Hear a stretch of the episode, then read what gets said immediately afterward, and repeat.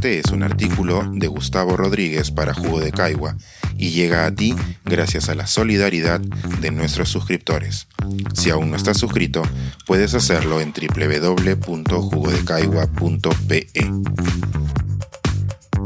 Un castillo salvado por el odio. De cómo una lacra nacional ayuda a flotar a un presidente oscuro. En los últimos días he notado una marea de asombro en las redes debido a que dos encuestadoras han anunciado una reciente alza en la aprobación de Pedro Castillo, a pesar de que en los últimos tiempos han aparecido más indicios, no solo de su deplorable gestión, su promedio de nombramientos de ministros ha subido a más de uno por semana, sino también de mecanismos utilizados por personas demasiado cercanas a él para medrar con el dinero que todos aportamos. Sé que quien expone una sola razón para explicar fenómenos sociopolíticos se arriesga a ser visto como un limitado. Pero un tuit que encontré en esas mismas redes asombradas me ha animado a señalar un factor que, aunque no único, sí sería mayúsculo para entender que un sector no desdeñable de la población prefiera aprobar a Castillo en vez de caer en los deseos de sus opositores. Como muestra de otros muchos que he visto circular, citaré un comentario del usuario Carcan2, abro comillas, y ese asno, en mayúsculas, que ocupa Palacio, ¿de dónde saca toda esa plata para pagar esa universidad a lo yuco ese que tiene por hijo? Cierro comillas. Dicho usuario concluye luego que el dinero para que el hijo de Castillo estudie en una universidad privada tiene que ser del Estado, porque el presidente es, abro comillas, un pobre mequetrefe muerto de hambre sindicalista que se ponía ropa de la cachina. Cierro comillas. Admito que tras leer este comentario me pregunté si Pedro Castillo no tendría asesores tan brillantes como para inventar personajes que publiquen estas cosas.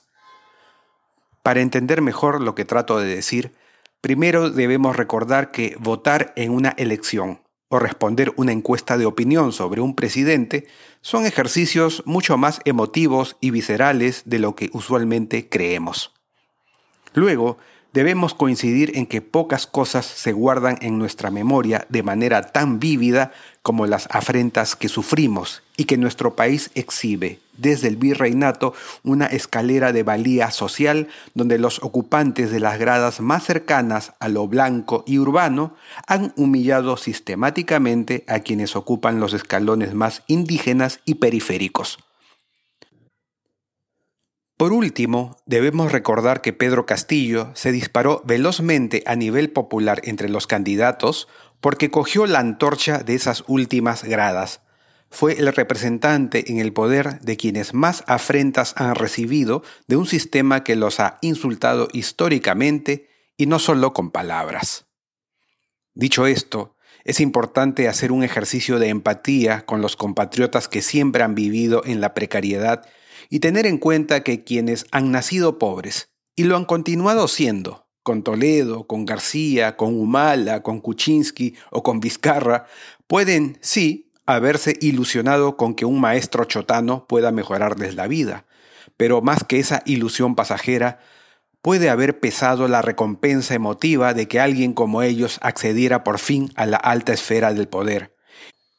En un ejercicio parecido al de quien ve en una película que el héroe con el que se identifica le va a ganar a los villanos de siempre. Así no le caiga un regalo en su butaca. Basta con que la retribución sea emocional. Últimamente, Castillo ha ajustado su estrategia de flotación a través de una convocatoria a diversas organizaciones populares que le debe haber servido para que muchos peruanos vuelvan a recordar su origen. Para quienes pensamos que su gestión es lamentable, resulta lastimoso que los insultos hacia él, de los peruanos más acomodados, que los desplantes de congresistas muy visibles o de organizaciones como la CADE, y que los titulares ninguneadores de la prensa ayuden a que su discurso de víctima sea creíble para millones de peruanos que han vivido sus vidas entre agravios discriminantes y racistas.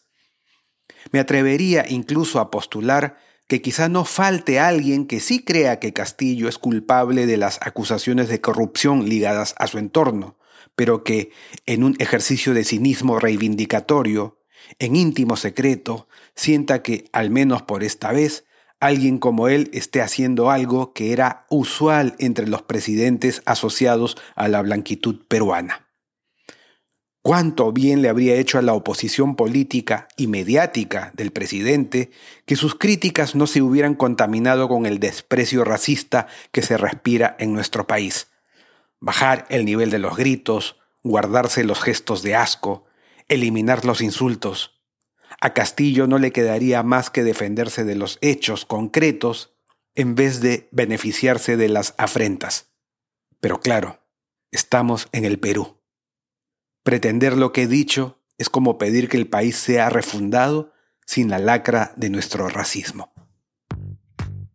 Pensar, escribir, editar, grabar, coordinar, publicar y promover este y todos nuestros artículos en este podcast cuesta, y nosotros los entregamos sin cobrar.